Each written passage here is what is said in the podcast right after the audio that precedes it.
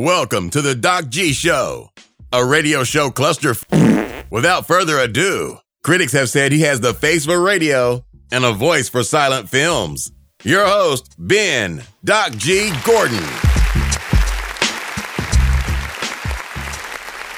And we are on the air. Welcome to the Doc G Show. I am your host, Doc G. With me today, none other than Mike.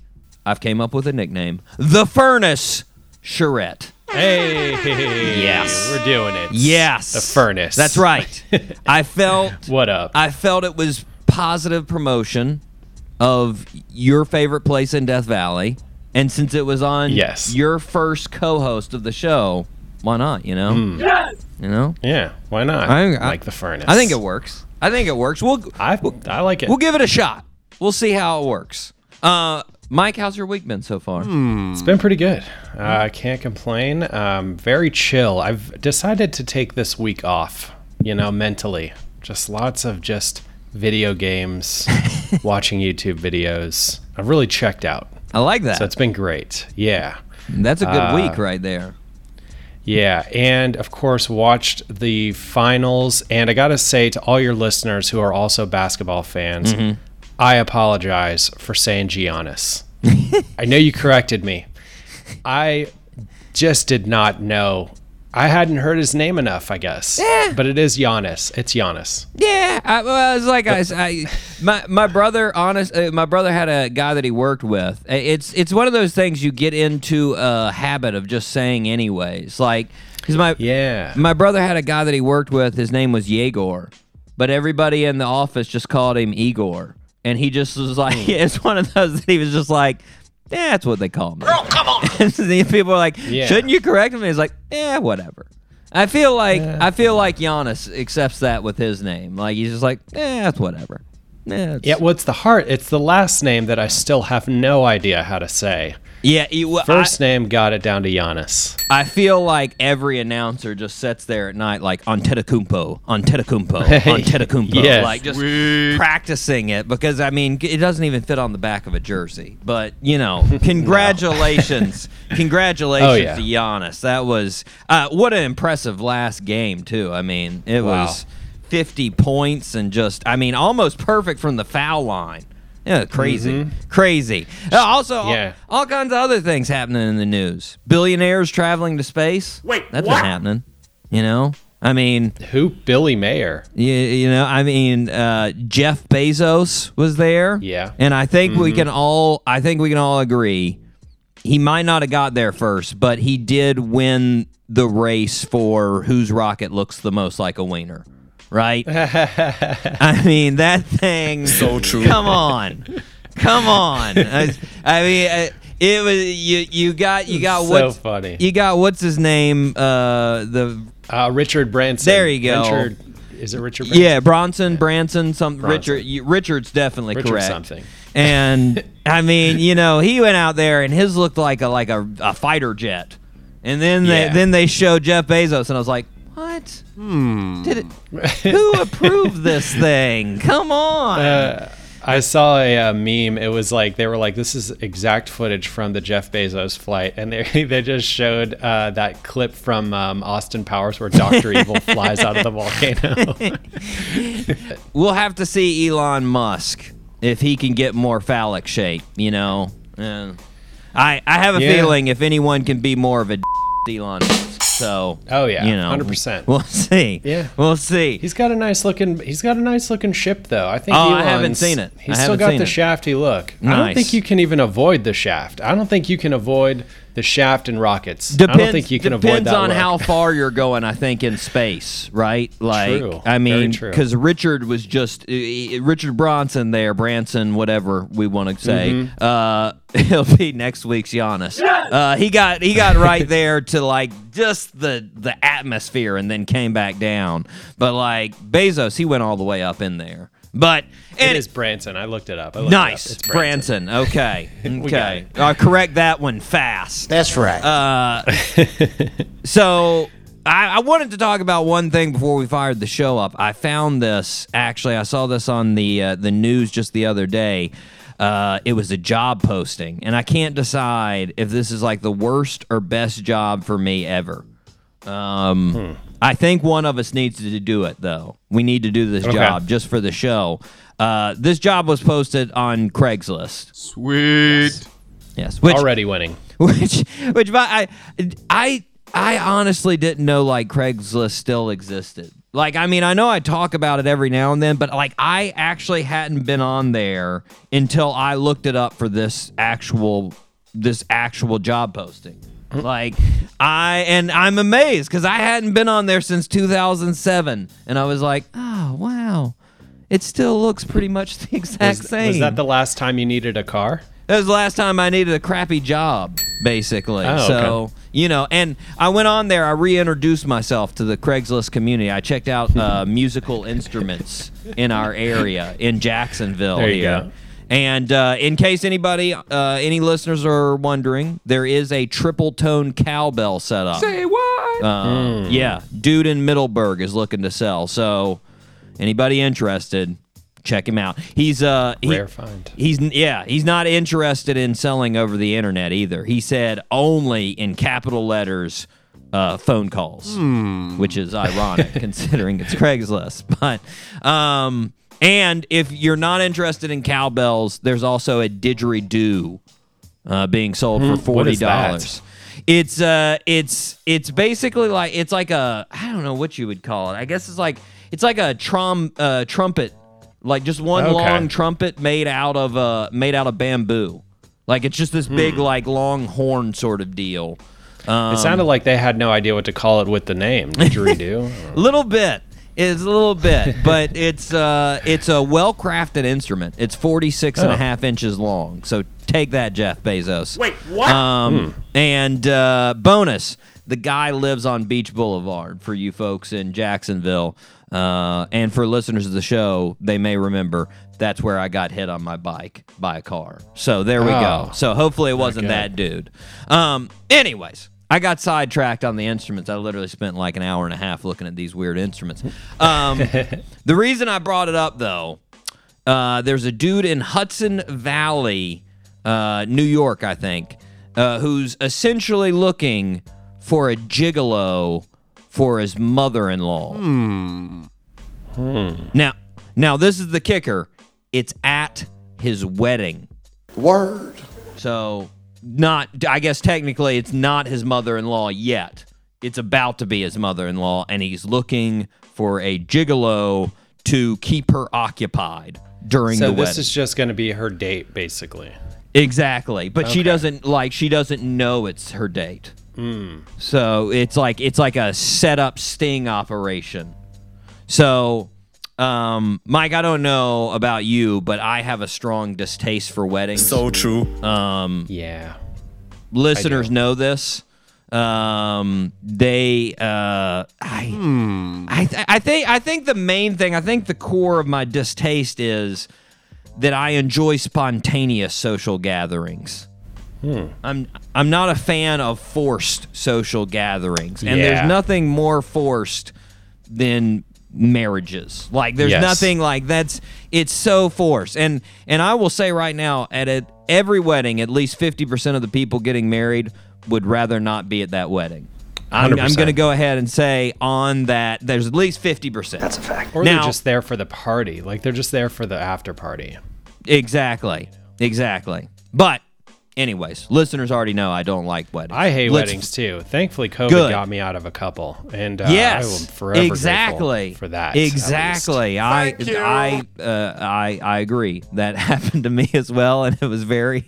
I was like, woo! One good thing. Silver lining, folks. Silver lining. Yeah. But anyways, let's focus on this job. Now, it's not a bad amount of money. He's offering $1,000. Wow. Yeah. For one night? But that's a weird thing. It's two nights. I don't know why. That's low pay for a gigolo. Yeah. Now he says the mother-in-law will need constant attention, supervision. She will probably wear white and try to escalate small dramas. And your job is simply to distract and de-escalate. Now, the ad has a couple of qualifications. The first one is the date must be a conversationalist.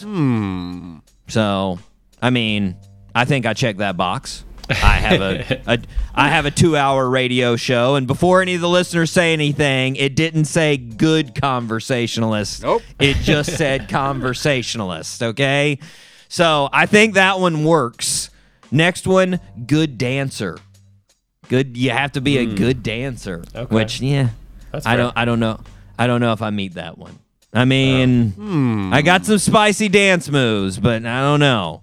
I was going to make an analogy to hot wings, but I'm not feeling it anymore. So anyways. Wait, what? Anyways, the next one has to own their own suit, which I got that.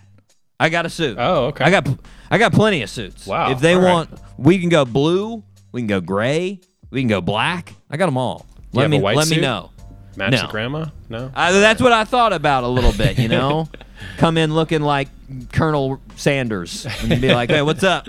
Here to party, you guys. That's actually a little bit more cream, so I wouldn't be all white. Anyways, then lastly, it adds you have to be able to pretend you happen to be a guest interested in just sitting with this mother-in-law. So you have to, obviously, you got to stay undercover.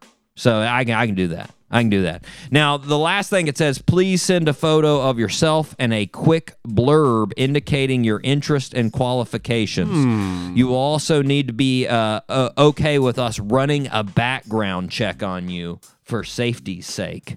But I might... I feel like one of us needs to apply to this job just for another monologue. Because that could be a whole show. All right, Doc, send me the link. I'll sign up. I'll send a video. Nice. I'll send a picture. I got a feeling. I got a feeling after I send a picture, they would not take me. Nope. I'm sorry. You look like a homeless man. We can't take you for this. But anyways, while we're polishing up our CVs, you want to fire up the show? Yeah, I would love to. Let's do it. Let's fire it up. The furnace. Yes. All three engines up and burning. 2, 1, 0, and lift off. We have a fantastic show. I'm super excited. We have Matt Lorenz, better known as the Suitcase Junket. This guy just released The End Is New, his most recent album. He's back touring again. He's going to be in West Virginia. So true. For all you mountain mamas out there. Nice. At the Purple Fiddle tonight. Purple Fiddle. Yeah, I can't wait to talk to him. But first, we need to start where we start. Birthday suit. Happy birthday, Mr. President. Okay, now I'm pretty confident on this one. I think the movies will give it away. It's in your wheelhouse. It's a comedian. So here we go. I'm going to give you 90%. Okay. I could probably give you higher than that, but I'm going to give you 90. All right. Born on July 21st, 1951 in Chicago, Illinois. His dad was a senior executive at Ford Lincoln. In 1963, his dad was transferred to Detroit, and our birthday suit wearer moved. He went to Detroit Country Day School, which I found interesting because that's the same school that Chris Webber and Shane Battier. That's a fact. Nice. Now it's like 20 years later, but still. Yeah. When our birthday suit wearer was 16, his father retired and moved to Tiburon, California. When he graduated from Redwood High School, he was given 2 senior superlatives. First, funniest, and second, most likely not to succeed. What? There you go. I feel like that wouldn't fly nowadays. Hey, most likely to be a failure. That's you. Yeah, no.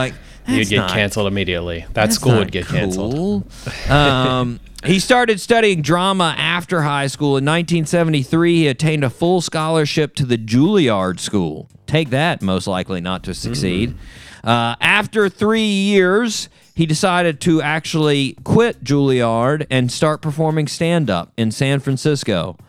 Dave Letterman remembers seeing him at the Comedy Store and thinking to himself, holy crap, there goes my chance in stand-up. In 1979, he won a Grammy for Best Comedy Recording. Later on, one of his biographers said his intense, utterly manic style of stand-up goes beyond energetic, beyond frenetic, and sometimes dangerous because of what it says about the creator's own mental state. His stand-up got him a spot on Richard Pryor's show, which ended up getting him cast on Mork and Mindy sitcom. His big break in movies came when he starred in Good Morning, Vietnam, which earned him an Academy Award for Best Actor. Then in 1989, he starred in Dead Poets Society. In 1991, he played in Hook as Peter Pan. In 1992, he played the Genie in Disney's Aladdin. And then in 1993, he played the role Mrs. Doubtfire. Sweet. Good Will Hunting in 1997. And in 2006, he played Teddy Roosevelt in Night at the Museum. Sadly, in 2014, our birthday suit wearer committed suicide. Regardless, he is still known as one of the biggest names in comedy and entertainment. Name that birthday suit wearer.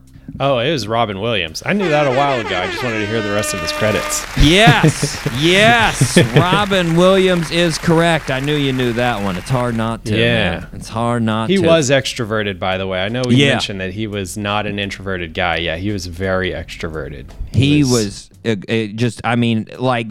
I wanted to say that because I actually didn't know this when I was looking this up. Good Morning, Vietnam. Have you ever seen that movie? I haven't.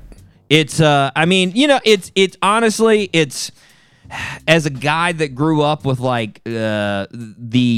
self-deprecating humor of, the 90s, it's not that funny. There's some funny parts of it, but the amazing thing about it is, right, he's a radio DJ in the movie, right, in Vietnam, and apparently he basically improvised every single thing that he did as the radio host in that movie. They had zero script for him, which if you see this movie, it's insane because he doesn't stop talking the whole time he's on the radio. And you're just like, he made up all of that crap?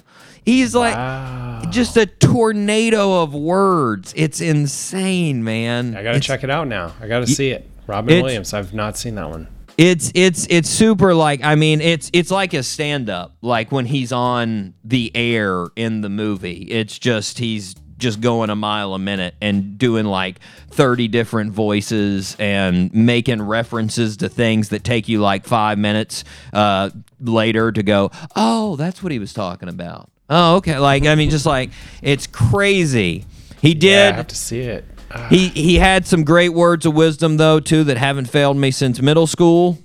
Quote, when in doubt, make a joke. There you go. Yes. Isn't that right, Jeff Bezos? Always a great way to fall back, yes. Yes, exactly. Exactly. R.I.P. Robin, let's see. Robin would have been, his big 70. Would have been 70. Yeah. Yeah. All right, Mike, you ready to rip some headlines? Let's do it. It's now time for Rip from the Headlines. Okay, we need to start out this Rip Headlines, little positivity. Special shout out to Mark Mueller of Cedar Rapids. Shout out. Mark Mueller just celebrated, get this, 10,000 consecutive days of working out. Wow, he's an expert. 10,000 days, exactly, of fitness. February 21st. That's the hours. 10,000 hours is what makes you an expert. Well, I mean, 10,000. Yeah, it's 10,000 hours. I mean, if he did an hour a day, Yeah, I guess he's an expert. February 21st, 1994, he looked down at his body and swore that his gut would never stick out further than his chest. So true. And with that, he vowed to never miss another workout. There you go. Wow. Now, over those 27 years, he's had some pretty good reasons not to work out. He found out that he had walking pneumonia at one point during those 27 years. So he said, I I pretty much had to stay in the weight room and lift light for a couple of days. Word. Then the second one, in 2016, he had surgery on his knee. So he said I had to do light upper body stuff that day and a lot of core work after surgery. And then this past January, he had COVID. And he said, I did a lot of stationary bike and a lot of running on the treadmill. Which, wow. I'm going to say, hopefully, for the safety of everybody else, he did that at home. I'm hoping he has a treadmill and a bike at home and didn't do that at the gym with COVID. Hey, guys, I'm here. Hey, what the get away from us, man.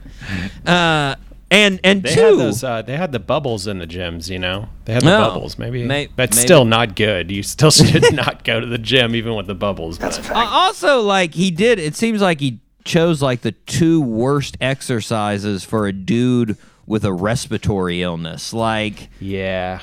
Why would you go with biking and running if you've got... I don't know. Maybe it's like you are so weak, like you can't even do like light weights. I don't know. I don't know, but he made it through it. He did it. He said you can always find a reason to work out. Mark's not stopping anytime soon either. He said yesterday, he said I was coming out of the Y. So apparently works with YMCA. Shout out. And Keith Wymore was walking in. Getting a little workout in, and he said Keith is 94, so I've got a few years to get up to Keith's level. Oh yeah, yes. Keith, there you go. Keith is the real winner here. Keith just—I mean, he's not even celebrating it. He's just like, psh, I go. Who cares? Let's get it. Mike, for our second story, I found a lady that apparently shares our views on weddings. Word. So, folks. At the Worcester Red Sox game in Massachusetts, their minor league team there, they were enjoying the game when a man jumped up on the dugout, pulled his girlfriend up on the dugout, popped down on one knee, and proposed to her. The lady looked very uncomfortable. There's video of this. You can check it out. She looks not happy to be there. She shook her head no and then jumped off the dugout and ran out of the stadium. Oh. Yeah. What? Yeah. Yeah. Ugh. Yeah. Stephen Wooster, who is a diehard Worcester Red Sox fan, because why not, right? So true. He told 98.5 FM, he saw the whole thing. He was sitting on third base. It was horrifying. So that was Stephen's recap. That's got to be tough. That's very tough. I mean, first off, Jumbotron. Ugh. Yeah, man. I think, first of all, you need to make 100% sure that your girlfriend wants to get married before you do that in front of, you know, a stadium full of people. That's a fact. You know? Yeah. Like, second, though, I sort of wish all public proposals like this would end this way. Like, I mean... Well, there's got a lot of compilations of good ones that are ones that do not end the way that we want them to, or the way that we want them to, and not the way that they do. Yeah, well, yeah, like, I mean, but they're showing off at the easy part. Like, so true. Anyone can show off when you're diving headfirst into a stupid decision. That's a fact. Now, like if I'm at a Worcester Red Sox game and a lady wants to get up and say, like, hey, me and my... hat of a husband have been married for 60 years. I'll cheer that on. I'll be like, yes, that's worth it, breaking into my entertainment. You guys have accomplished some things. But like proposal, come on. I was on an airplane one time when that happened. And I was like, ew. What? And they stopped like the refreshment service and everything, and I was just like, wow. What? I don't want to be a part of this. Nope. Just hurry up with the cart, guys. You're ruining it's just unnecessary. Unnecessary. That's so funny. I mean, I thought when you propose, like, I thought you're supposed to at least be 90% sure the other person's going to say yes. Mm-hmm. No, I always thought that was a thing. I didn't think you would just wing it. Well, I mean, like, as the listeners know, one of our other co-hosts, Dave, on the show, he proposed to his girlfriend, I think it was about I don't know, it's about a year ago, somewhere around there. And like his fiance basically gave him the details of what she was looking for in a in a proposal. So like he already had like, okay, checklist here, I gotta do this, gotta do that. Like there was no, I mean, this guy, I bet this guy was probably like on the third date or something, and she was just like, what the wrong with him? What? No, you nutbag. Yeah, my friend went engagement ring shopping. Like, yeah, that just ruins the surprise. I don't know. I feel like it's a little much. You should at least know. Yeah, but not to that extent. Yeah, exactly. There's a happy medium somewhere in there. A happy medium. Okay, some good news out of Wisconsin here. Well, it starts with a little bad news, but then it turns good. So the Bucks win.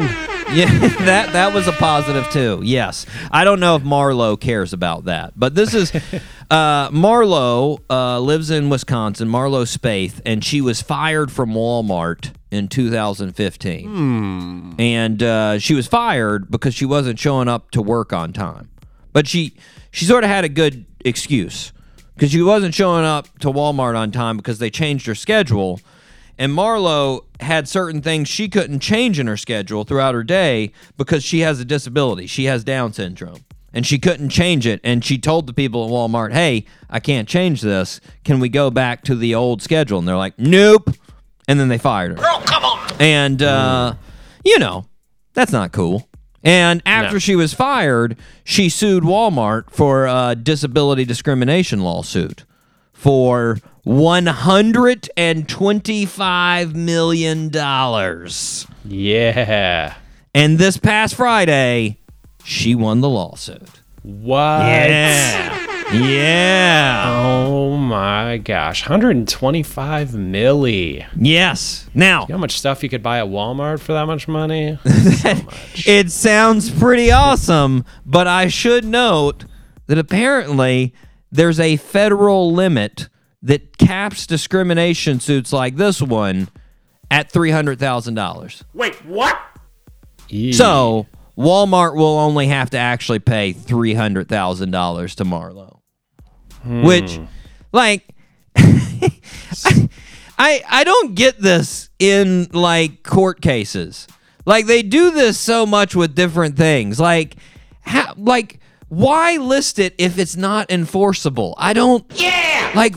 What the F is the point of saying $125 million if everyone in the court knows it's going to be $300,000? Like... Clickbait. I mean... They're just trying to get you. Well, I mean, it's like you just said, like with the Bucks. Like if the Bucks before the finals were like, hey, if we win these finals, we're the greatest basketball team ever in the history of the universe, everybody would be like, cool, but you're still actually only winning the NBA finals. So true. Like, that's... Yeah. Like, I mean... It's a separate title. Makes no sense. Like, I don't get it. Like, why? Like, why wouldn't the judge at the very beginning just be like, yeah, so you mean 300,000? Okay, we'll put you down for 300,000. All right, like, it just... I mean, it's the same thing, and I've mentioned it on the show before, but, like, when they charge somebody with 6 life sentences, and you're like, so you mean until they die? Okay, gotcha. Till they die. Right, and then like, they die again. And then they die again. Yeah, like, it's just, I don't get it, man. Well, he's died 6 times. He's free. There we go. Dead. Let him out. And that ghost is happy. He comes back in the next life. Back to prison. Still stuck. So I guess we'll stick in Wisconsin for the last story here before the break. Got another one in Wisconsin. Apparently, a lot of things are happening in Wisconsin. So this one was in the suburbs of Milwaukee, and apparently police are looking for a man and woman who committed armed robbery on Greenville Avenue at the Family Dollar. Yeah. Wow. Yeah. Police say they entered the store shortly after 5 p.m. The female indicated that she had a gun, and the two began taking items off the shelves. Suspects left the store from the back office before police arrived. They are still searching for both suspects.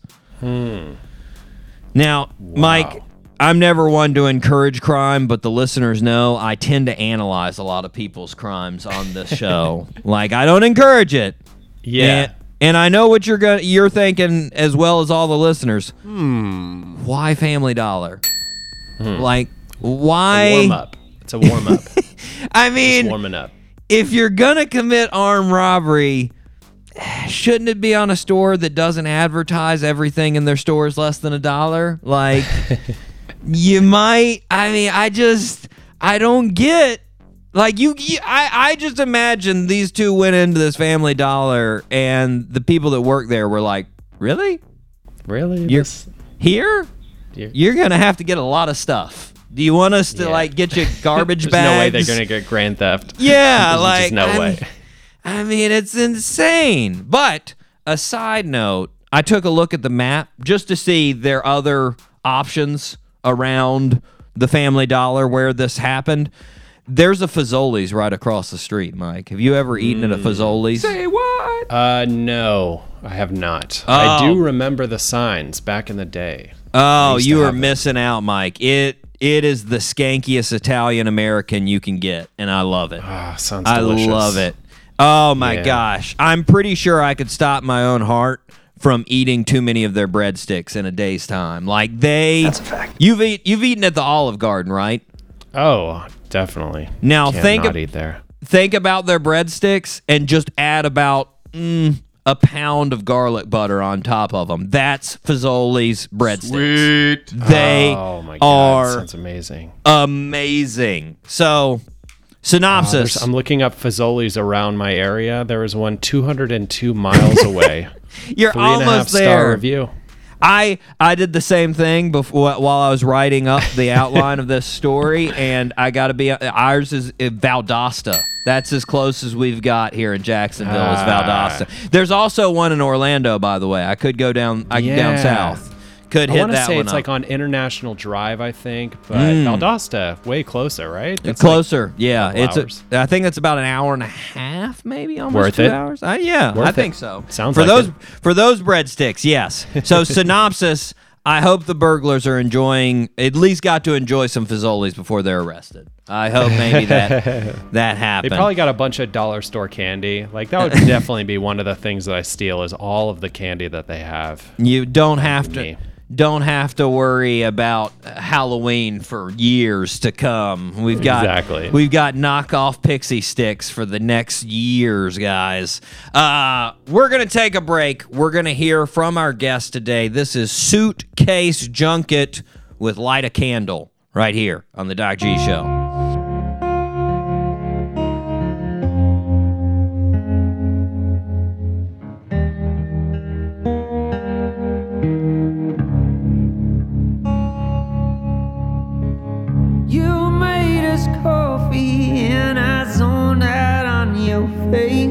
I don't feel much in the morning anymore. Or if I do, it's nothing worth remembering, like the shadow of some branches on the door. And there's nothing secret about the way I feel right in.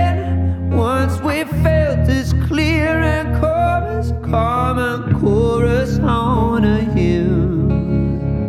And so I synthesized some synesthetic state. Yeah, I sing this song to colorize my days. I light a candle for you.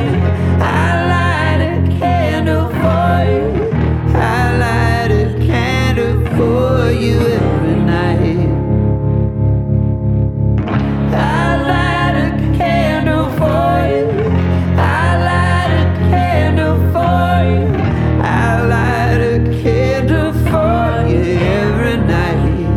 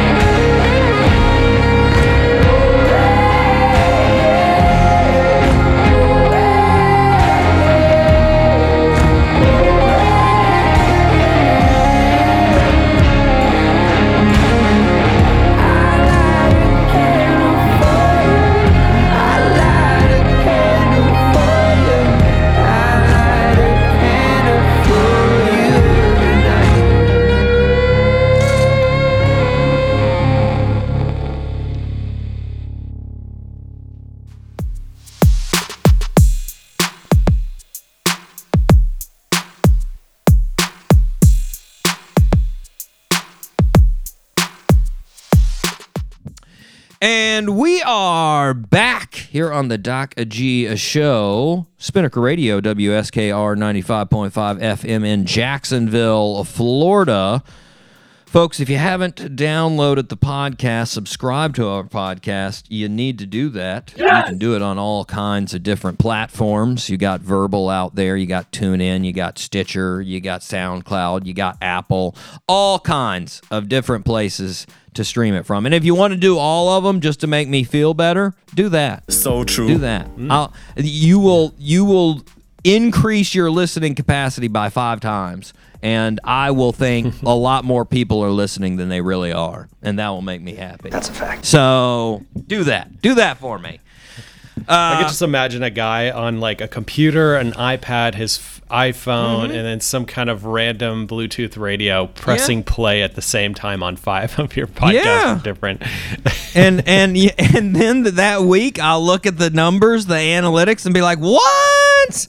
This is great. Wow, man. So many listens. So true. Speaking of, even got a SoundCloud. Exactly. We need to shout out the regulars here.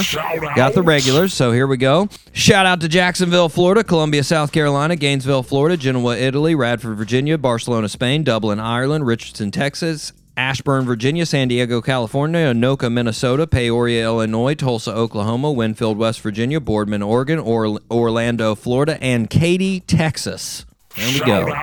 There we go. Those are the regulars. Those are the ride or die folks there that have been with us for the longest. And I think the listeners know, aside from Jacksonville, obviously being home base, Genoa and Ashburn, they've been the longest. Genoa, Italy, and Ashburn, Virginia, they locked in real soon, so they know about those crappy first shows. That's awesome. Thanks, guys. Thanks for sticking with us. Thank you. Semi-regulars. Got some interesting ones here in the semis today. Shout out to East Sandwich, Massachusetts, Lima, Peru, Montua, New Jersey, Billings, Montana, Paris, France, Spanaway, Washington, Nairobi, Kenya, Ocean City, Maryland, Ankara, Turkey, North Troy, Vermont, Frankfurt, Germany, Dallas, Pennsylvania, St. Helena Island, South Carolina, Denver, Colorado, Wrexham, United Kingdom, and Honcho, Japan. Shout out. Yes. Nice. Yes. Wow, everywhere. Got some internationals there this week. International. Yeah, Nairobi, Kenya, man. Doing it in Kenya. That's nice. Yeah. And North Troy, Vermont. I don't know where North Troy is in Vermont, but shout out to Vermont. I don't even know where Vermont is, but yeah, let's do it. Somewhere up there. Well, I don't know. Aren't they known for syrup? Pretty sure. Okay. Yeah. Thank you, everybody that has listened. I do appreciate it. We've got some leftover stories here. I actually got several that we didn't get to that are fairly interesting. Nope. This one, I wanted to bring this one up. So, Mike, what's the weirdest ice cream you've ever had? First one that comes to mind, in New York City, I had the black ice cream. It was just black. Like, it was like, what's it taste color. Like? Was it like licorice or what? It was chocolate. Oh. But yeah, it was like one of those. Blam. Just a mind trick. Black. Yeah, it was just. Yeah. It was darkness. Got it. Yeah, well, yeah, very weird. Very tasty. Yeah, I was about to say. Yeah, I'm gonna bank on one. If I have weird ice cream, it's gonna be a delicious treat. Like, I'm not going but they have weird. Yeah. They have weird flavors out there. And yeah, they do. If anybody's looking for one of those weird flavors, and you said you had it in New York, this is from Brooklyn. Yeah. Van Leeuwen Ice Cream in Brooklyn. They just released Kraft macaroni and cheese flavored ice cream. Ew. Yeah. Indifferent. Indifferent about this. Indifferent. I'm grossed out by it because I don't think that cold macaroni and cheese is going to be tasty. Like, I don't see how that reach for a statement. They said, "We know that there's nothing more refreshing on a hot summer day than ice cream. That's why we wanted to combine two of the most iconic comfort foods to create an ice cream with unforgettable flavor of Kraft macaroni and cheese." Which I got to be honest, I don't know. Yeah, their statement, It doesn't make any sense. Nope. Like, yes, people do look for ice cream on a hot summer day. They don't look for macaroni and cheese on a hot summer day. Like, yeah, no, they don't. Nobody's go, oh, man, pass that hot macaroni and cheese. Woo, it's a hot one. Yeah, like, that's, no. Ew. No, it's just, I mean, I'm guessing since it's not good for you, it's probably going to be good. It's probably going to, I mean, it's, yeah. I'm probably going to be able to eat it and tolerate it, but like, what? Why? Why, Van Leeuwen? Why do you have to go with macaroni and cheese? What's the garnish going to be? I mean, is it just a smooth ice cream, or are there? Yeah, they put little chunks. Like macaronis, little chunks of macaroni and cheese in there. Mmm, delicious. Ew. Yeah, I mean, it looked very smooth. It just had like an orangish yellow color, you know, and yeah, it's got to be sweet. Macaroni and cheese is. Savory. Yeah. No, I don't like. That's the thing is, I don't get it. But apparently, they said it's already sold out. Like they had a limited batch, and I feel like it was just one of those things though that people were just like daring them to try it. Sure. Oh my God, is it disgusting? Yeah, I didn't want to throw up. Wow. All right. Nice. Yeah. I would like to try it. No, I'd give it a try, and then I would probably be like, never again.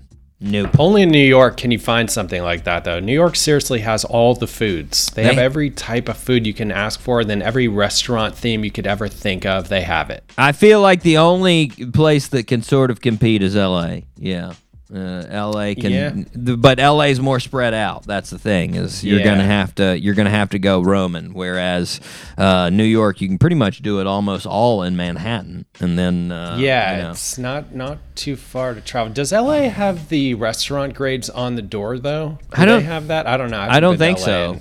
I don't think they do. Yeah, so. See, New York City, they have to post their grades on their windows, and they have to keep up with that report card, and you don't have to. Yeah. You definitely don't have to do that in the South. Nope. There's no judging here. No way. You have as crappy as you want. We'll still come in and eat it. It's fine. It's all F's.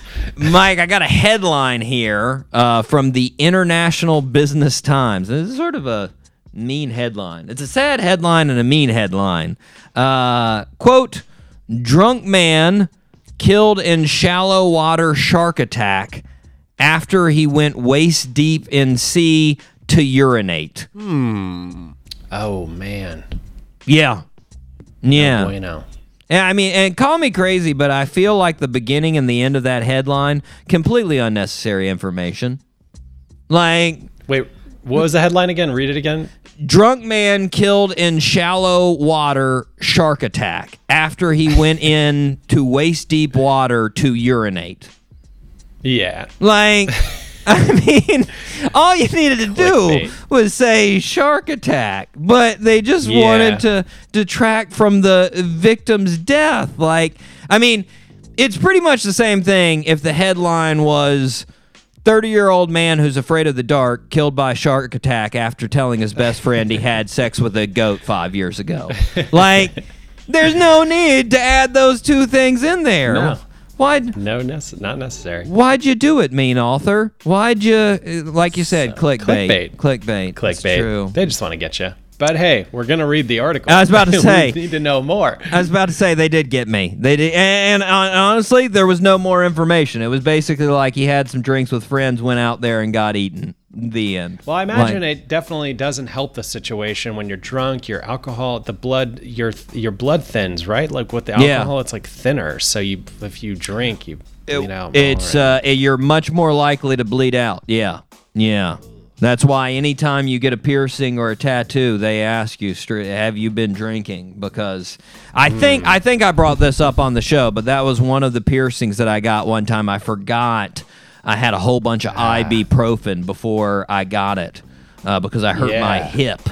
And they asked me, like, the dude was like, are you sure you haven't been drinking? I'm like, positive. And then, like, after, like, 3 times of him asking that again, I was like, oh, wait.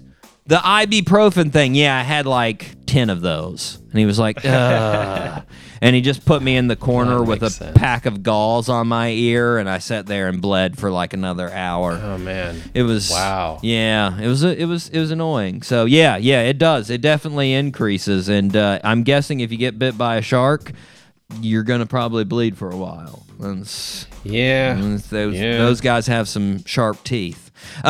Okay, Mike, are you ready for the second birthday suit? Yes. How are you on American literature? Well, I'm from Florida, so not a lot of reading.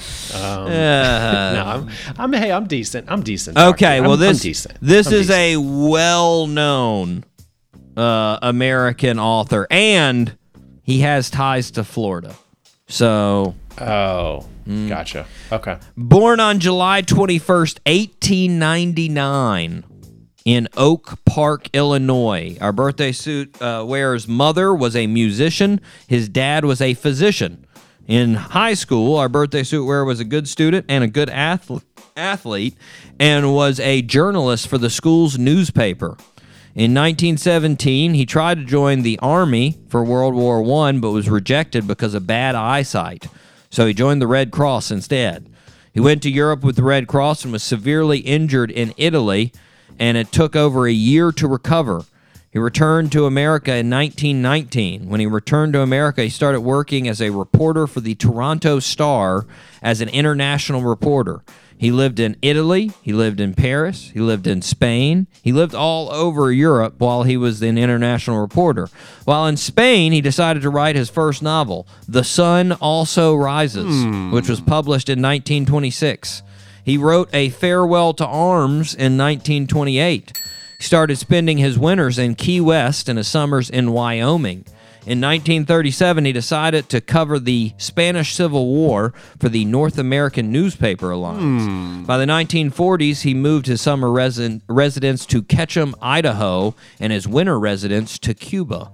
In 1940, he published his most famous book, For Whom the Bell Tolls. That's right. In 1945, he went to Europe and covered the Normandy landings, saw the waves of troops rush Omaha Beach from the boats.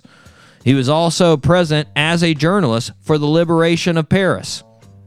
In 1952, he wrote The Old Man and the Sea.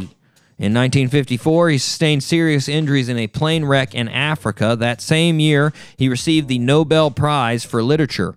Sadly, in 1961, our birthday suit wearer killed himself in Idaho. Still, he's known as one of the greatest American writers of all time. Name that birthday suit wearer. The GOAT. Mark Twain? Hemingway. Hemingway.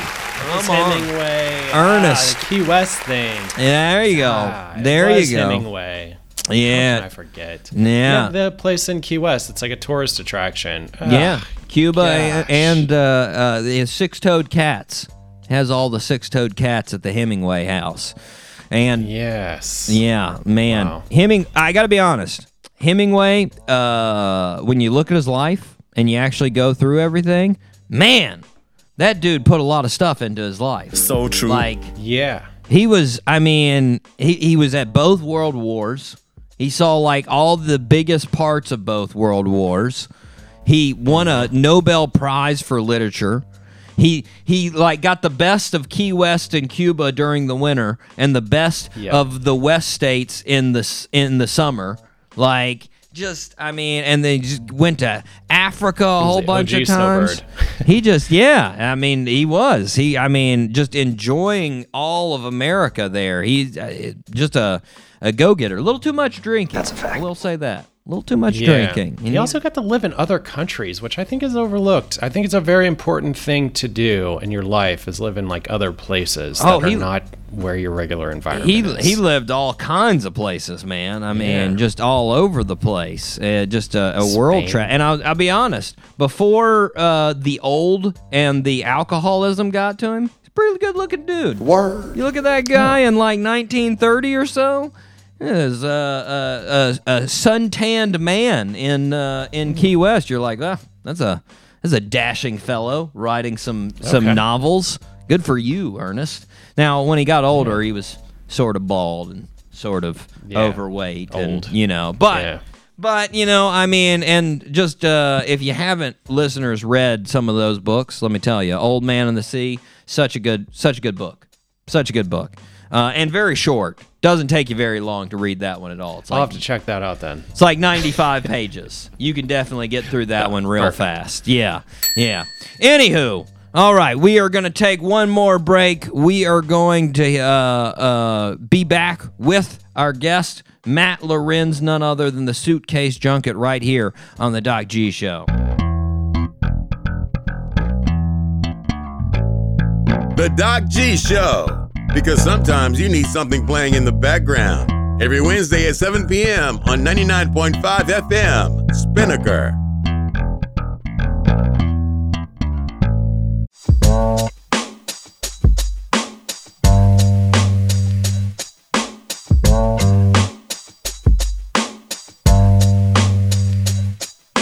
This is 95.5 Spinnaker Radio, WSKR-LP-FM, UNF, Jacksonville.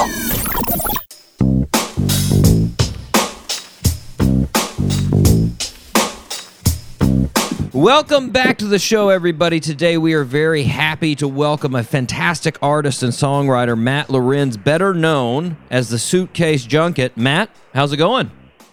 Hey, it's going great. Nice to be here with you. Yeah. So first off, as I think listeners can hear a little bit of background noise, good news, you're touring again. Yeah, it's happening. I'm dipping my toe in the touring tub. Yeah. I'm, doing a few shows here and there this summer, and it feels good, man. It feels great to be playing again and connecting with people in that old way. You know, there's still a little bit of hesitancy sometimes, and there's less moshing, and then the dance pit is a little shy. Yeah. Well, how? I know you've been doing a couple shows here in the last couple of weeks. Was there any metaphorical or literal dust that had to be knocked off of the first show? Did you feel rusty? Yeah, my hips are like angry at what's going on. They're like, if you wanted to use us again, you should have kept us oiled or something this past year and a half. Should have been doing some personal training during the time off, just in hip practice. Yeah, hips and toes and stuff. I definitely am feeling it. I'll get like partway through a song and I'll be like, oh boy. Yeah. You hang on to this tempo, man. You got to. That was always me playing the drums just because I had really bad wrist technique. So I had to do it all sort of forearm style and I'd just be burning and they're like, oh God, finish the song, hurry. Jeez. So let's see. Tonight, you're playing the Purple Fiddle in Thomas, West Virginia here, which I hear it's one of your favorite places to play. I hear it is indeed. The energy in the Purple Fiddle, it's the real deal. Is it the real deal? Yeah, it's I love it there. It's one of the places that I've played probably the most, where I was, because anytime that I went, west at all, I would just dip through Thomas. Yeah. And so, and I sort of, developed a sort of friendly community there with the art. It's a really cool artist kind of community, and the venue is amazing. Everyone's played there, so it just has that feel, there's something about it. It's a magic spot. Very cool. Very cool. How many times would you, guess you've played there? Oh man, I've played there at least 25 times, I would say. Wow. Yeah. So maybe more. So they definitely maybe more. There were a few times where, yeah. It's been 10 years, of stopping in. They as an artist, you get the feel back from the audience there, huh? Oh, big time. Because in the beginning, my set wasn't exactly a dance set. Yeah. It sort of evolved as I've gotten better at playing the instruments. Mm-hmm. It's kind of evolved from the, singer-songwriter who's got, some interesting stuff he's doing with his feet. Yeah. To sort of like the full-out, it sounds like a three-piece, like, rock band in your garage, kind of, Nice. Sort of. Nice. And so that's, it's one of those places where I could... I think it helped define my sound in some ways, you know, over the past 10 years. It's one of those places that not only was it a great place to play, but I feel like it did sort of change the way I approached my set as well, because people were willing to listen and then they were willing to throw down. Very cool. Very well. Yeah. I mean, speaking of that, I think some of the listeners who already know you know this. The ones that probably don't know what you're talking about as far as like the uniqueness. You've got one. You throw in some throat singing every now and then. Every now and then there's this unique throat singing you do, and then of course you are sort of a one-man band. You play like 42 various yard sale items with your feet that just sort of, there's all kinds of things. Your heels doing one thing, your toes doing another. You switch off to like 5 different pedals throughout each song. Like you said, after doing this for a decade, do you ever get tired of explaining the whole one-man band thing? Like, oh God, I gotta go through this again. Like, does that get a little bit, like, does that sort of make you want to be like, okay, let's get some band members so I don't have to keep doing this? It's funny, yeah. Like more than like getting, I'm not getting bored with playing the set. You know, I'm not getting bored with making music. Yeah. And I'm not saying I'm getting bored, and I'm not saying that what we're about to do will bore me. But it is one of those interesting things of the sort of like, you know, the constant introduction. You know, like I had this whole bit sort of in the show for the past few years where I would introduce the band. Yeah, yeah. And it's like, you know, kind of funny, but also a little bit informative. But when you do it like every night, you know, I'm sort of starting to, you know, break out the old banter, yeah. You know, at these shows, and I'm like, am I still saying this? Oh man, okay. So, I know people like it, but geez, have I said this a lot? Well, but anyway, I'll give you a quick rundown, right? Okay. Basically, I'm sitting on a suitcase, playing it with my right heel. Right toe is on the hi-hat. Mm-hmm. Right toe also occasionally swings over to this little box of bones and silverware, which is sort of works like a hi-hat, but it's a wooden box, and then there's film reel with a bunch of stuff hanging off of it, so the top symbol of the hi-hat is like all of these weird items that drop into a box. It's got this cool like chunky sound. Yeah. And left toe is a baby shoe hitting a gas can, and which is sort of like a flapping snare sort of sound. Yeah. And left heel is a cook pot that has more of a cowbell sort of popping sound. Mm-hmm. And left heel also swings back to this circular saw blade, which is like a boxing bell. Yeah. And so that's the foot situation. And, you know, in the beginning, it's kind of like, you know, everything's really simple. You're just like trying to string beats together. And when it starts getting fun is when it starts feeling like you're dancing. Yeah. But then you're like, okay, if I feel like I'm dancing, things are going to be okay. And then that was a lot of how the sound progressed, is like you'd sort of like make an incidental noise or a mistake, or your knee is like hitting the hi-hat cymbal in this way you never noticed before. And you just keep dancing, you know, because if you think about it too much, you're going to blow it. And then, you know, you try to learn what you're doing by just repetition and, man, it's fun. And I've added a couple of drums, you know, like I've got a tom that I hit. But it's, you know, it's this junky old guitar that's low-tuned, and it's cranking through these fuzzy old tube amps that just, oh, man, they just sound so warm. They're just delicious. They do. It's funny. I've seen you do that introduction of the band, and you didn't do the stage performance for us. You gave us the nuts and bolts on that one. You gave us the I did. You gave us just the real deal, which I can appreciate because I've seen it. I watched it several times in different videos, and it's funny because it just like you were saying, as far as just the whole performance itself, I could see different levels of you know, reciting it, depending on how much the audience was into it. Like some audiences were like loving it, and you're like, all right, I'm gonna lay into this. We're gonna do a little bit more. We're gonna have and then we'll riff on it. Yeah, and then a couple are just like looking at you like, and you're like, okay, we're gonna speed this up. Here's the band. Okay, we're gonna go ahead and play. That's it.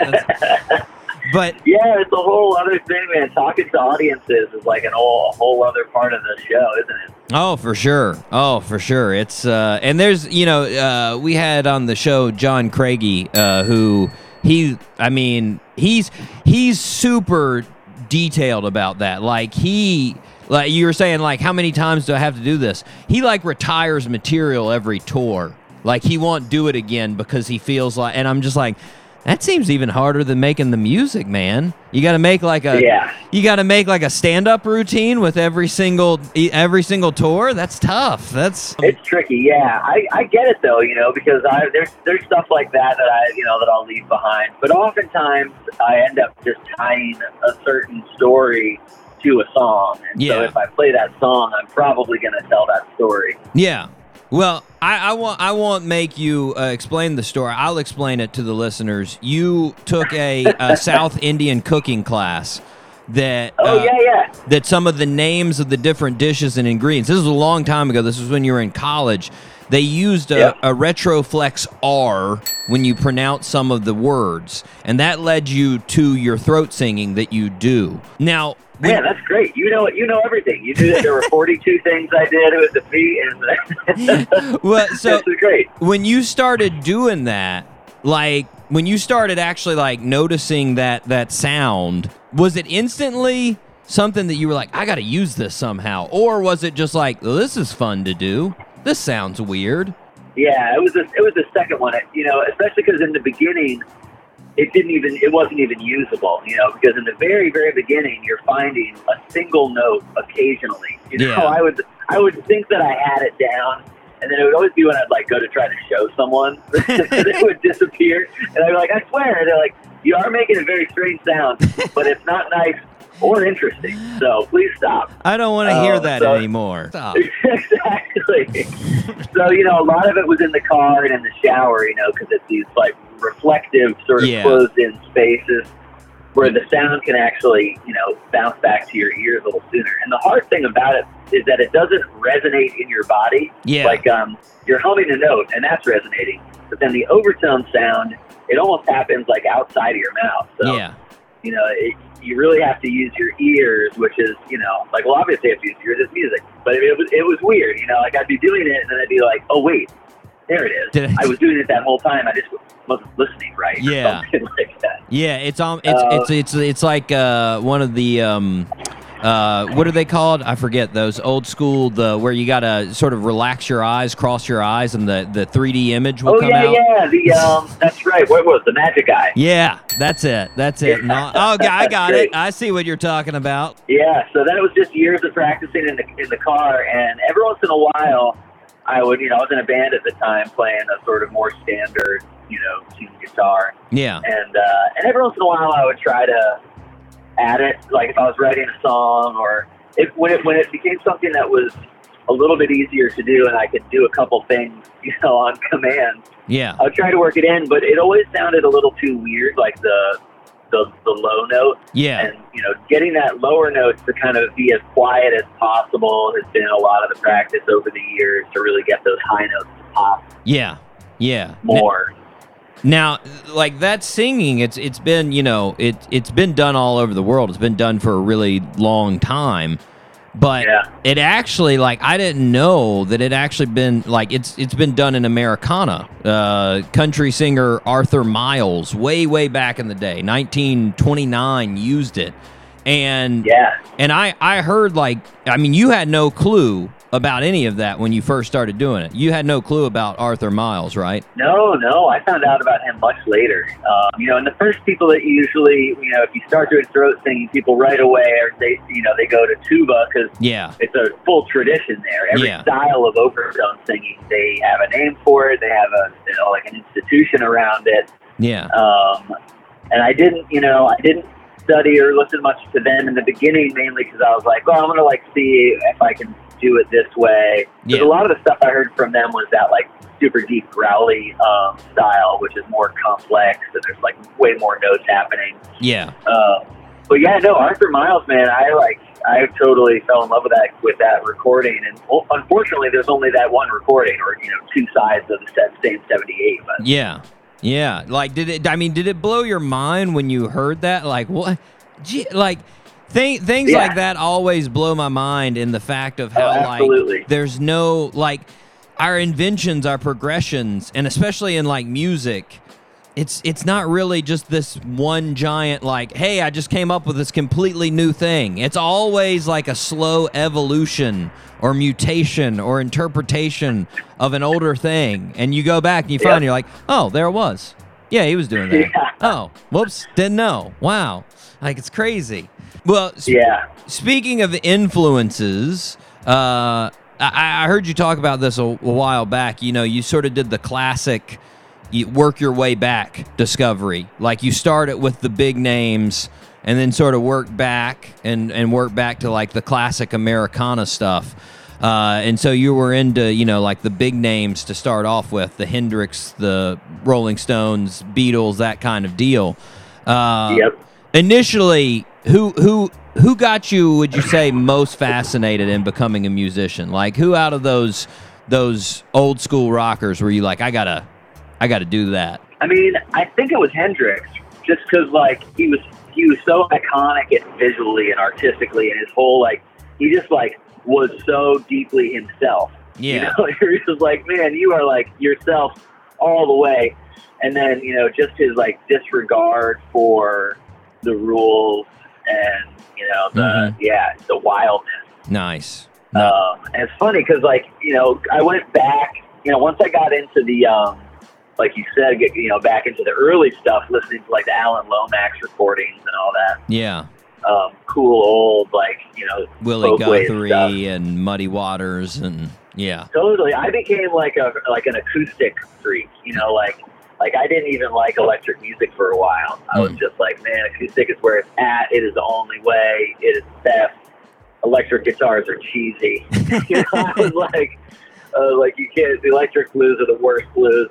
And, you know, luckily I've tempered, you know how you get when you're in your, whatever I was, probably early 20s. You go all the way. You got to, There's only one way to do this. Exactly. My way. Yeah. So, and it's funny, you know, sort of like you were saying, I, you know, started with these sort of big names, big sounds, you know, like sort of psychedelic rock of the 60s. And then, you know, my parents' record collection, basically. Worked back to the acoustic. Now I'm working my way forward and I'm going electric. I mean, I still play an acoustic guitar, but it's plugged in. Yeah, well, I mean, I saw, you know, speaking of those big sounds, the Parents Record Collection, I saw a rendition you did with your sister there. It was actually only a couple of years ago, but I saw you do Seeger. Yes! You did Hollywood Nights, Bob Seeger. Oh, God, I love that. There was that one tour that she came out. Did we do it with the band, or was it just her and I? No, it was the band. Did it with the band, man. Yeah. So fun. Yeah, I'm a sucker for Seeger, man. I love. Me too. I mean, he just makes such good songs. He makes just. I mean, they're essentially, they're all the same. They're all. Hey, you remember when I was awesome back when I was young, and I'm not awesome anymore? Like that's every single one. But still, they're every single one. Night Moves, Hollywood Nights. Like they're all. I mean, like a rock. They're just so good. So good. So good. And the way, and his voice too, the way he sings it is just like, you know, you're like, gosh, I just want to stand here stoically and let a tear drop down my face. Well, now growing up in Vermont, where you grew up, it doesn't seem like there was a big garage band or underground music scene. Nope. Did you find any bands or anything like that in high school to play? Yeah, we I was in basically a rock and roll cover band in high school called Red Flannel Hash, and we playing a lot of that sort of 60s, a few originals, but not really. Mostly just playing the classics. Yeah. But I was playing keys and saxophone in that band, which was fun. It was great, singing back up and, taking lead on a couple songs. Yeah. But, bands, it's 90% drama, 5% beer, and 5% music. Yeah. Yeah. No, that's not true. That's Depends on the band, but it can really be true. Yeah. Well, now, when did you make the switch to guitar? Because I know you started on, like you said, on piano, and then you went to saxophone. Like, where did the guitar become sort of your key instrument? Your performing instrument? Yeah, it was like I would. the guitar, we always had a guitar in the garage that had two strings, and eventually I was like, okay, let's get all the strings on this. Yeah. I think I was probably 13, and I started playing, and then, you know, because I was 13, then I was listening, I guess, to, I was just getting into all that, like, I don't know, Weezer and Green Day, Alanis Morissette, like all that stuff that was the 90s popular in the late 90s. Yeah, exactly. It was like that sort of grungy thing. And so, of course, I wanted an electric, and, you know, but I was basically trying to write songs. Like, from the beginning, I was sort of like, a guitar is for writing songs on. Yeah. You know? And so I kind of used it as a pretty, you know, just simple accompaniment instrument for a long time, and honestly, I still do. I'm not like a shredding or, you know, I don't have a lot of chops. As Leonard Cohen would say, I have a chop. I have one chop. I use it well. You do. Now, you ended up going to Hampshire College after high school, which I'm happy to say is still open. And I know, me too. It was dicey there for a minute. It was. It got very dicey in 2019. They had this whole, they're going to... consolidate and move, and people weren't happy with that, especially Ken Burns was upset about that, which listeners know I'm a huge fan of Ken Burns documentaries, and anyone who is not is wrong. They're fantastic. Agreed. Now, Hampshire is sort of, I mean, it's famous for being like an experimental college. There's no grades. There's no like standardized curriculum. It's what you want to go after at Hampshire. So what made you want to choose that as your school? Yeah, I for a few years in elementary school, my sister and I were homeschooled, and that kind of like gave us a real appreciation for like self-guided learning, I think, you know. Nice. And so when it came to time to look at colleges, I didn't look at all alternative ones, you know, there's a bunch across the country. Oh, I was looking at pretty, you know, like I was looking at standard stuff, you know, some state colleges and, you know, regular, you know, looking at what was around it. And I went for a visit there, and it was just one of those places that I was like, oh, look, you know, you can make your education whatever you need it to be or want it to be. Yeah. You know, there is a lot of accountability. That, you know, you can fall through the cracks, but yeah, there's a lot of accountability and, you know, and ways. And it was just, you know, I thought that I would enjoy it, and I did. It was great, you know. Yeah. I was also like entering a pretty anti-establishment for like authority figures that. Nice. Kind of anti-authoritarian. I was very anti-authoritarian at that age, and I was like, all right, why even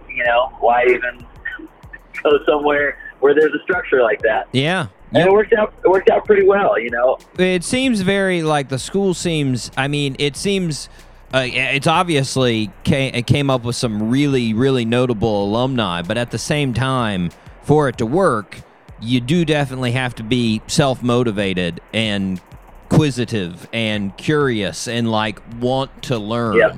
Like a person that's not wanting to learn, it's going to be a crappy experience. Right, unless they get into the 7-year party program.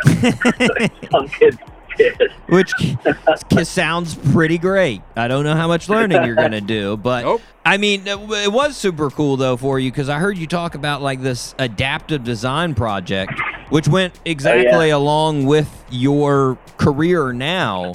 You made a adaptive drum for studio drummer Richie Lepore, and he was missing part of his leg, and you guys came up with like basically a drum apparatus for him to continue playing the drums, which is super cool. Like, was that like most of your freshman year that you were working on that? Yeah, that was when I was there. The way that it worked is your first year, you would sort of take some classes, but sort of focus in and do like a serious dive, you know, semi-serious dive on one thing. Yeah. And, so that was my sort of serious dive for that year, and it was such an interesting experience, like working with a guy who, you know, the only thing he wanted was to like still be able to like teach lessons. Yeah. You know, he was older. They screwed up basically.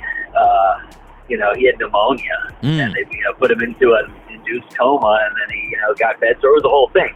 And he, broke his hip as a child, so he couldn't get a prosthetic. So he was like, if you could just build me a stool to, play drums. And so it's a pretty simple pulley system, but I think it really, like you mentioned, I think it really kind of informs my my career path, That sort of, because, it was a really interesting project. I mean, on. I don't know how many times I've heard from students in college saying, going out, leaving a class going, when am I ever going to use that? When am I ever going to use that? You're using it, man. That's what you do. You come up with that for your career. But you still live in that area of Massachusetts now, right? I do, yeah. I went, a buddy of mine, we graduated the same year, and we went traveling afterwards and kind of bumped around and played music in the streets.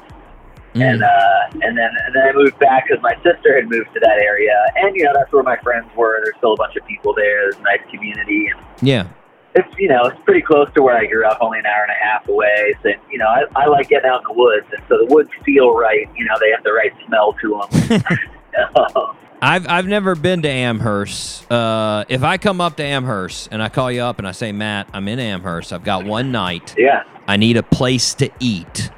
Where are you telling me? Where's my go-to in Amherst that I should go eat? And there's a few good ones.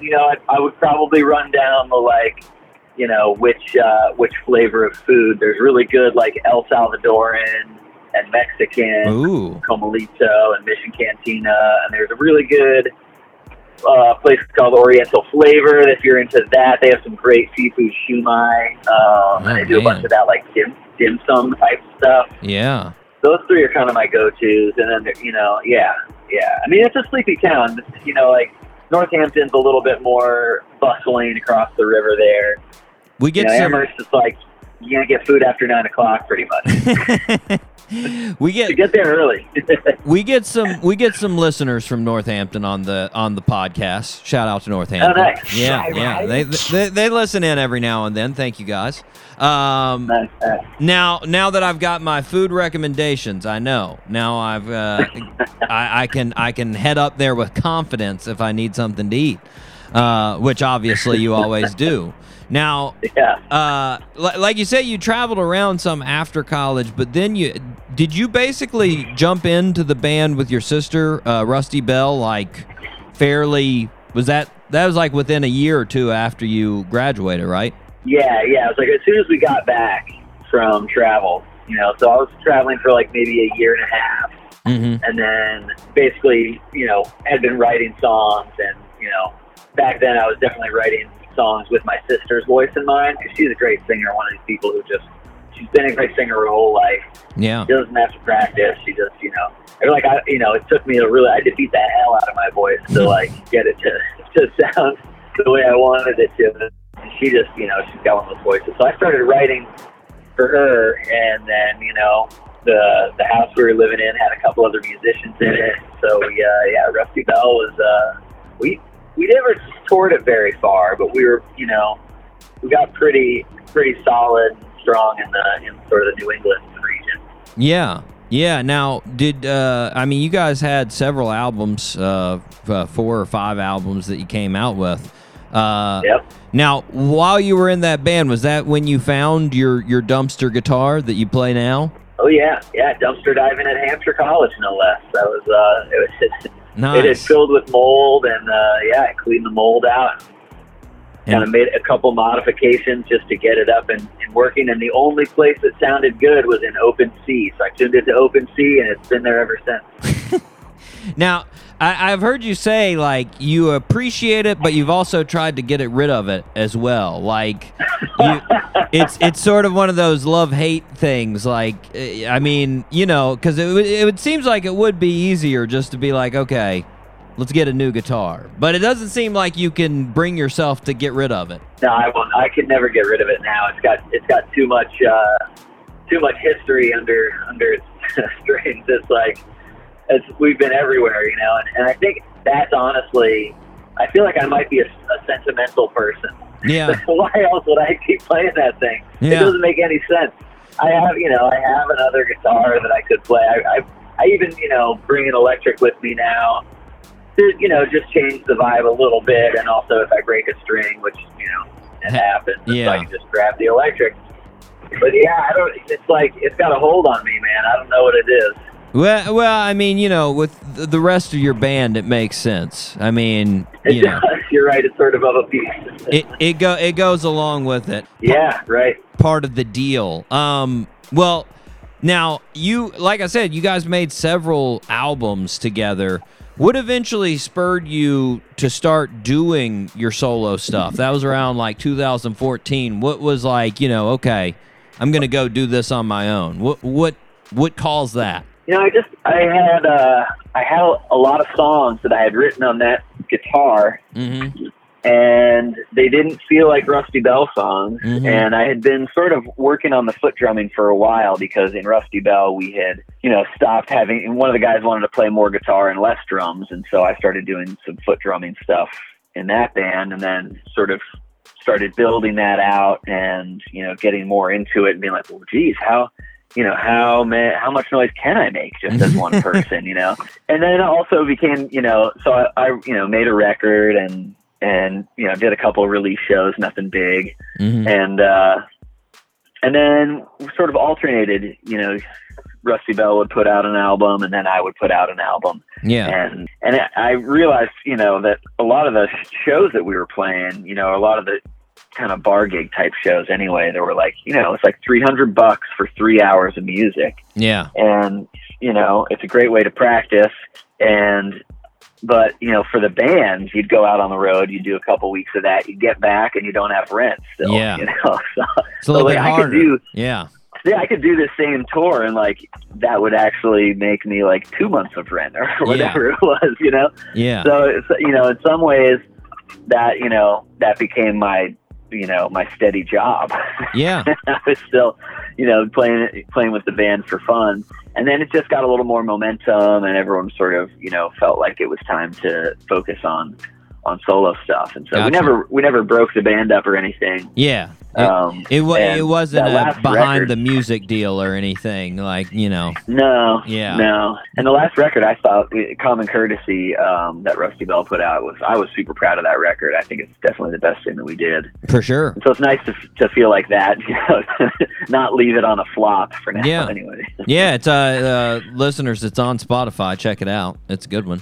It, as far as that solo stuff, it's funny because, I mean, the way you do that sort of one-man band thing makes it seem like you would be busking all the time. Were you doing any busking, or was it all just performances when you started? Yeah, I did busking, but only in towns where it made sense, you know. Mm. So basically, I wasn't doing it at home. You know, I wasn't going to Northampton to do it. Although during that time I was doing farmers markets, which was basically busking, but they'd hire you. Yeah. You know, in some way. And then New Orleans, definitely. Charlottesville, Virginia, Burlington, Vermont. There's like any of those towns where they got like a pedestrian walk, or, you know, New Orleans where it's just music everywhere. Music, yeah. Yep. There's a funny moments down there where, you know, I was describing the rig earlier. So the box of bones thing, you know, people would be walking by on the street and they'd be grooving to the music or whatever, and then they'd see the box of bones and you'd watch them be like, uh-oh, that one looks like it could hex me. I better give money to this one. I swear that box of bones is responsible for the amount that I got paid. There's too much history with voodoo down there. They're like, okay, for real. Yeah, you know, the highest praise for busking in my opinion was always like if you were set up near someone who was working and they tipped you. You know what I mean?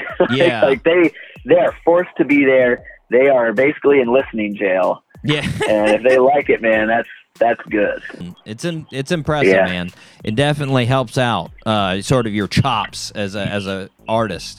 Big time. And also, I think it's how I learned to sing. Just, you know, because you can't sing quiet in the street. Yeah. You know, no one's gonna come for that. You got to go for it. Yeah. Yeah.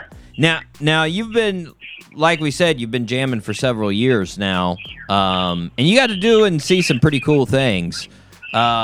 There were a couple moments I wanted to ask you about. One, I actually saw you repost just recently on Instagram. Speaking of those big classic rock names, your friend Don works with the Rolling Stones, and you got to meet the Rolling Stones in Scotland, which seems so cool. Yeah, man, that was definitely a pretty huge feeling moment, and also just like that it wasn't. I don't know. I didn't geek out. I didn't freak out. I played it cool and just like chatted him up a little bit, and so Don was kind of trying to describe to Keith, who I sort of spent the most time with. Yeah. It's like, oh, this is he's a musician. This is his deal. And I know Keith's guitar tech too. He lives nearby. Nice. So he shows him my stuff once in a while, and he's like, oh yeah, I get it. He starts asking me about Jesse Fuller, because he was like a really early one-man band guy who probably crossed paths, and it was probably one of his influences, you know. So it was nice to just shoot the shit about music a little bit. I don't know how I'd be able to play it cool with Keith, because he's just like the coolest. So I doubt I did play it cool, quite honestly. I saw that picture. I feel like I'm like laughing my head off. You're like, take it easy, man. You're scaring Keith. But I felt like I was cool. It's like it reminds me of that really old Simpsons episode where Homer gets drunk at their party and he remembers in his head what he acted like at the party, and he's like the suave James Bond type guy. In reality, he was a drunk. Like that's.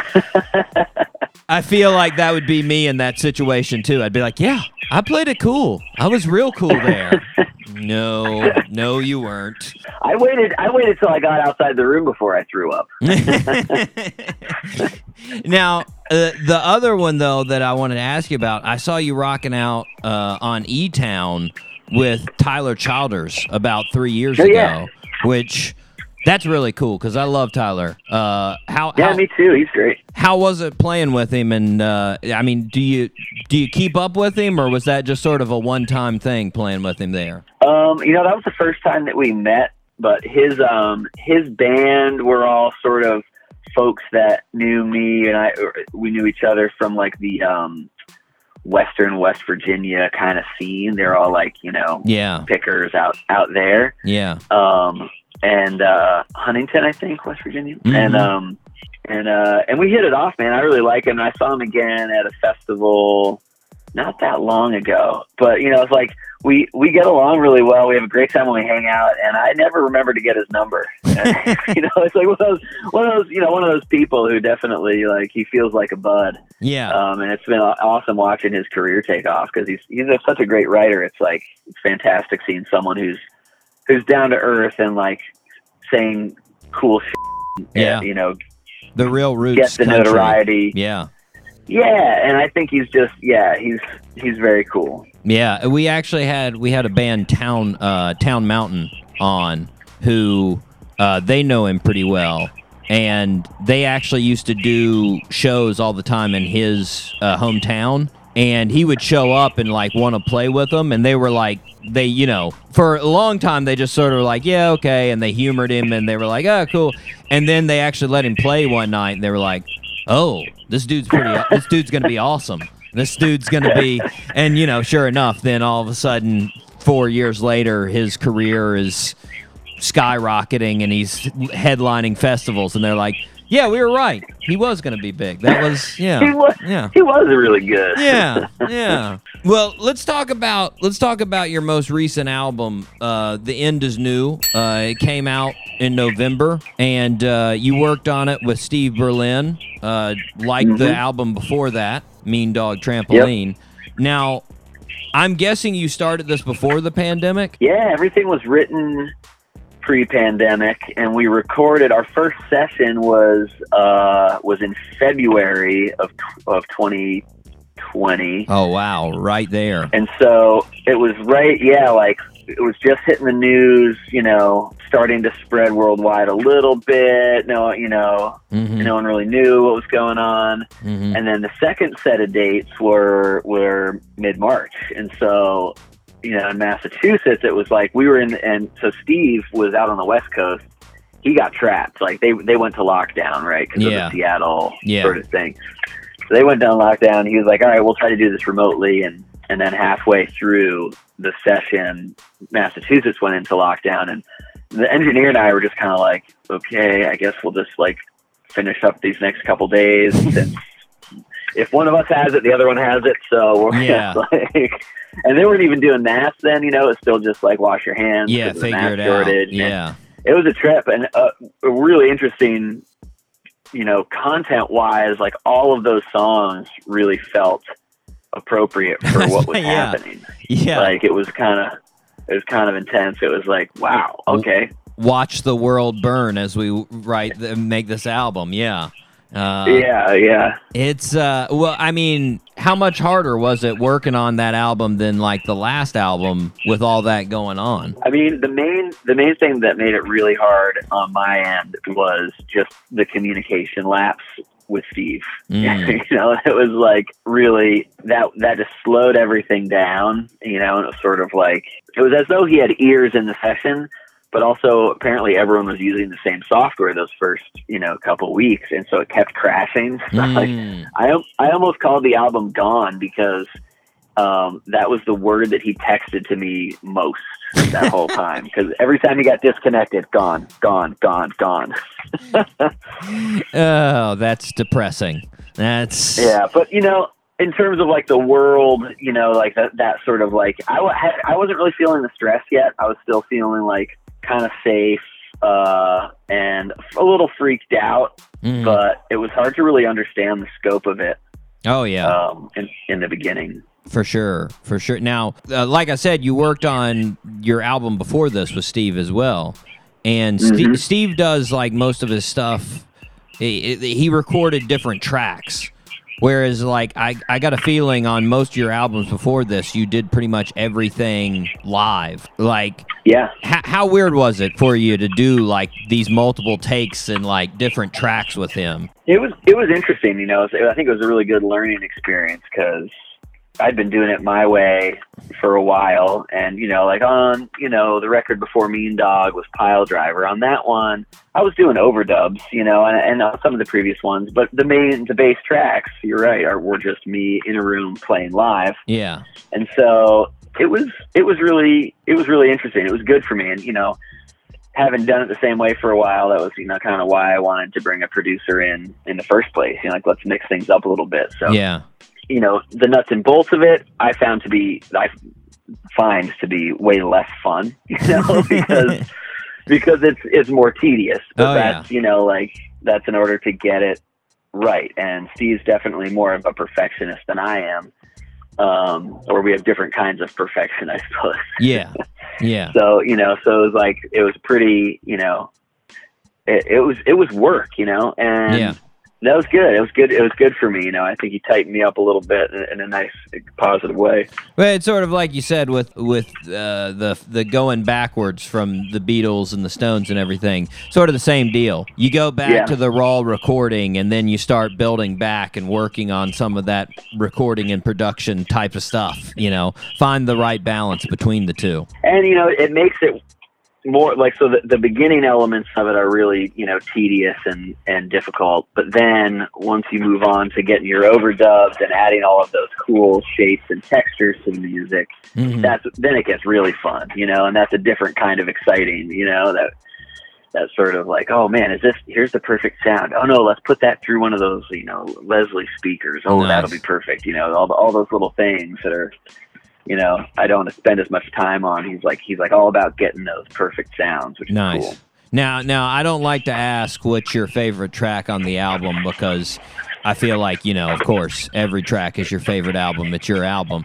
What would you say was the most impressive, like sonically, like production wise, like that you would say is on the album that you just think there's a lot of cool things on it, cool layers and whatnot like that? I mean, the last track on the album is called More, and it's like very different than the rest of them. I wouldn't necessarily call it my favorite.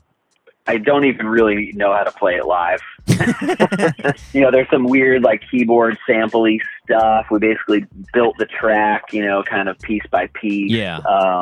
But I had such a fun time on it. It's a very like heavy, moody, dark song. Nice. But it really has some pretty awesome sounds on it. But like most, you know, what's another one? Man on the Moon has some cool layers. Last Man on the Moon. Mm-hmm. You know, the ones that I got really excited about on this record were the ones that other people played on. Mm. So like, you know, Jay Mascis playing on Candle was a huge one. And actually, that's probably my favorite song on the record is Candle, just because it's like, it's a ripper. And it's like a power ballad. So I'm a sucker for those. Nice.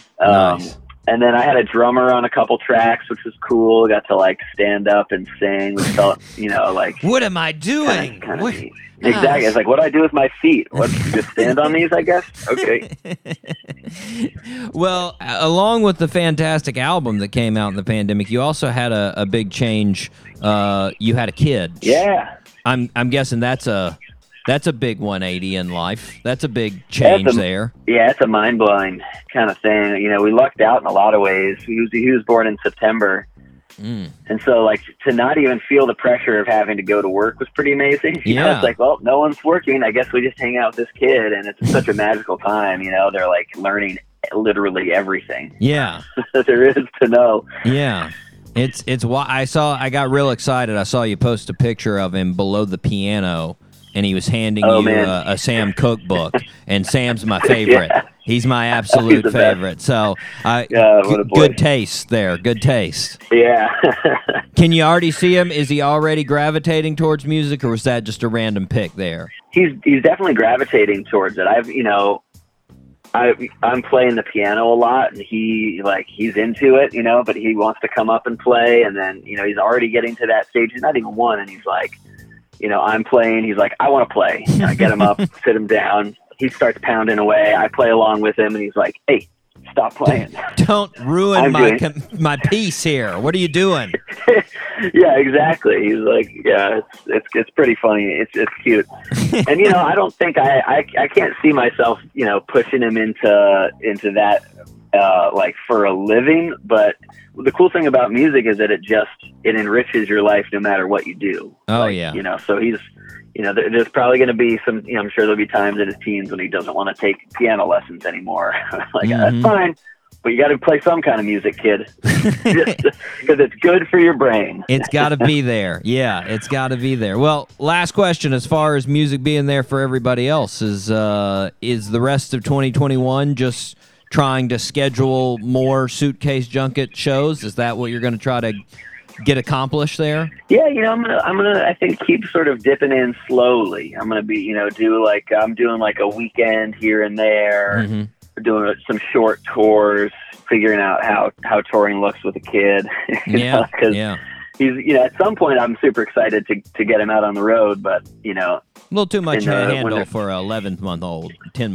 When they're when they're so young, it's kind of like they don't appreciate it, and all they do is sort of make, you know, would make our part of it harder. So. Yeah, for sure. We'll see. You know, I'm like sort of gearing up to write the next record. Nice. And getting excited about that, and then the shows that come in are, you know, I'm excited to be playing again. It'll be fun.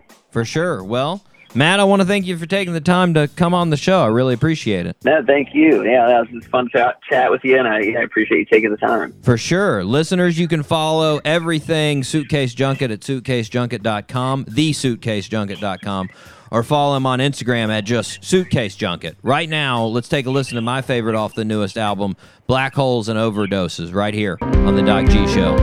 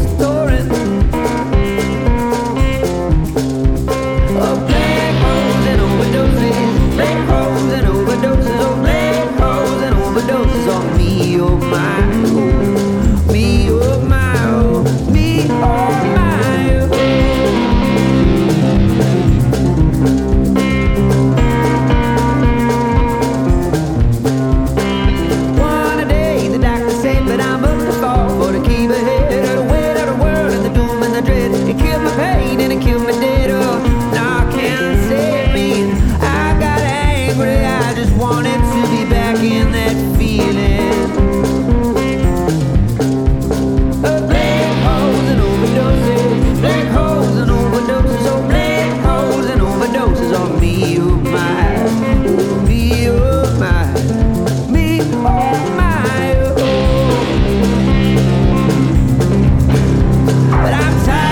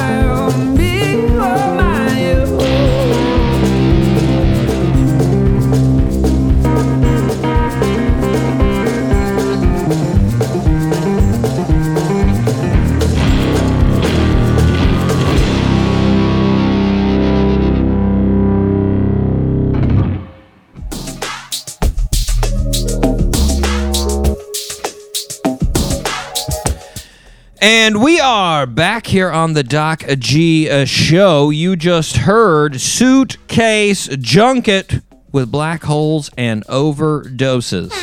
A little bit of sad covered in happy there, Mike. A little sad covered in happy. That's basically the whole album. Yeah. Basically the whole album. Hey, have you ever been, did you ever go touring in that area of America, in his neck of the woods, Massachusetts, Vermont area? Yeah, my buddy and I did a show in Boston at the there's that theater. Man, I can't remember the name of the theater, but a lot of fun. Boston was a great time. We also filmed a little movie there as well. But yeah, it was good. Good times. But nice. Never went really west, though. West Massachusetts. Never into that. Yeah. Into West Mass. I noticed, I didn't actually bring it up with him on in the interview, but I noticed there were some times where he basically, people from the South started calling him a Swamp Yankee. That's what he started calling his music, was Swamp Yankee music. Nice. So I guess it's woodsy northern folks. I like that out there. I like those. You know? I like those parties. Been to some parties, not toured, but I've been to some parties. There we go. All right. Well, I mean, he recommended as far as eating. If I go to Amherst, got to go to Mission Cantina, and I'm going to be honest. I haven't really ever met a Mexican restaurant that I was really upset at. Nope. You know, like even the worst Mexican, I've been happy to eat. Yeah. It's always good. It's consistent. Yeah. I mean, even with bad ingredients, it's still sort of hard to screw up. But I got to be honest. I'm looking. Yeah, you know, I'm looking at Mission Cantina, and you got tacos, $5 each for the tacos, which sounds a little pricey, but I mean, depends on the taco. It totally depends on what the taco looks like. If it's street tacos, then it's $5 each. Come on, so true. Yeah, that's outrageous. Let's get real. Let's get real. But this seems like sort of a fancy taco. Mm. But I'm really invested here in the burrito ahogado. Which is smothered in rojo enchilada sauce and melted cheese. That's what's up. Yeah, and I'm looking at the carnitas because I'm a carnitas fan. So that's going down. If I'm going to Amherst, that's going down. That sounds like a good spot. Oh, it's not, I mean, it's, and then they got the queso fundido for appetizer. Oh, get out of town. Do they have any al pastor? I'm not seeing it. No. I'm not seeing it. Is that one of your favorites? Is that one of your go-tos? Yeah, it's you know how they have like the pork that roasts on the skewer and then they cut down like they cut the meat down. Usually they have that. I'm looking at it. Cooking method is based on the lamb shawarma. The shawarma. Yep. Yeah, they do that Mexican style with the al pastor. I can't get any other type of protein when I go to a taco spot now. It's only al pastor. Oh man, I don't blame you. That is reeling me in. I want to sort of stop the show and just eat that now. That's a fact. Al pastor, folks. That's the way to go. That is good. Oh man, and I've got a bunch of places listed right around me. Google was like, here, be fat at these places. Oh man, you're right, Google. I will be. Correct. Yes! Guys, make sure you check out Suitcase Junket.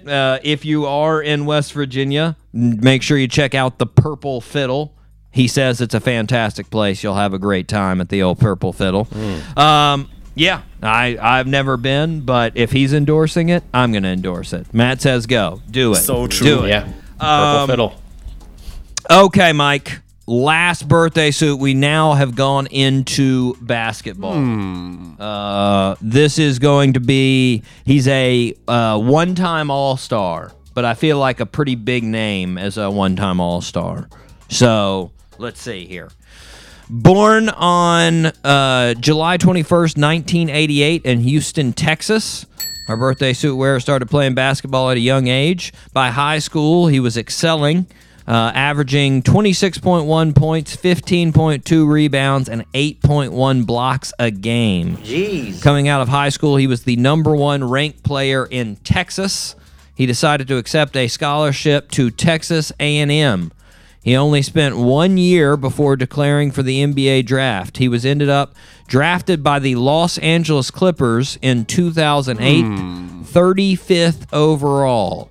He stayed with the Clippers 11 seasons, being a two-time rebound leader in 2014 and 15, and a All-NBA player for 3 seasons, a two-time All-Defensive Team player, and a one-time All-Star.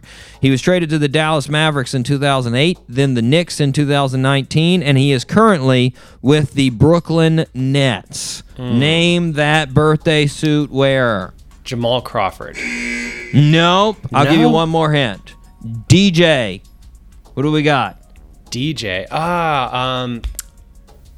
DeAndre Jordan. There it is. Yes. Wow. DeAndre Jordan. Correct. Almost the same age. I think Jamal Crawford's older than that. I think he is too. Yeah, but like I think that just his record sounded the exact same, or like they've been on those teams. Yeah, Clippers, Brooklyn. Yeah, I was about to say. Yeah. Wow, I just looked up. Jamal's 40. Wow. Good Lord, wow. He is 40 years old, and he still balls out. He's good. He's good. And he still looks the same, too. That's the crazy thing. He does not change. He's like Pharrell. Yep. They got the same look, man. So funny. Jeez. Yeah, well, it's DeAndre Jordan, who's definitely... He's grown out his hair. He's changed a little bit over the years. Definitely his peak, though, at Lob City. Woo! Man. Yeah. Woo! He was on then. So true. He was on in Lob City. That was intense there. I bet he's I don't know. I'd be a little upset if I was at Brooklyn and we had all those players and then we lost to the Bucks. I mean, yeah. I was thinking about that last night after they won the championships with the Bucks. I was like, man, 1 inch away. That's a fact. If Kevin Durant's foot would have been an inch shorter, they'd be in the finals. Like that's all it was. That one shot from a two-pointer to a three-pointer, 1 inch. Game of inches, even though it's not football. Yeah, it's crazy, man. It's crazy. But anyways, it's DeAndre's birthday. He's 33. 33 for DeAndre. Great. Happy birthday, DeAndre. Happy birthday, DeAndre Jordan. DJ. Whew, good stuff. Well, next week we've got a fantastic show. I'm super excited about it. We've got Bad Sons, great band out of LA. They are LA natives. been living in the Valley just like Karate Kid for the last 20 years, making great tunes. That's right. Being super, super popular now. I saw on their Instagram bidding farewell to Conan. They got to play Conan several years back. So, you know, little history in Conan's illustrious career. Very impressive. Can't wait to talk to their lead singer. It's going to be great. But for now, we got to wrap up the show. I have been your host, Doc G. With me, The Furnace. The Furnace. Yes. Yes, I love it. I'm slowly moving in to just feeling right, Mike. And just feeling, yeah. That's it. But I'm feeling good too. Good. Until next week, guys. Zip it up and zip it out. Zippity doo dah.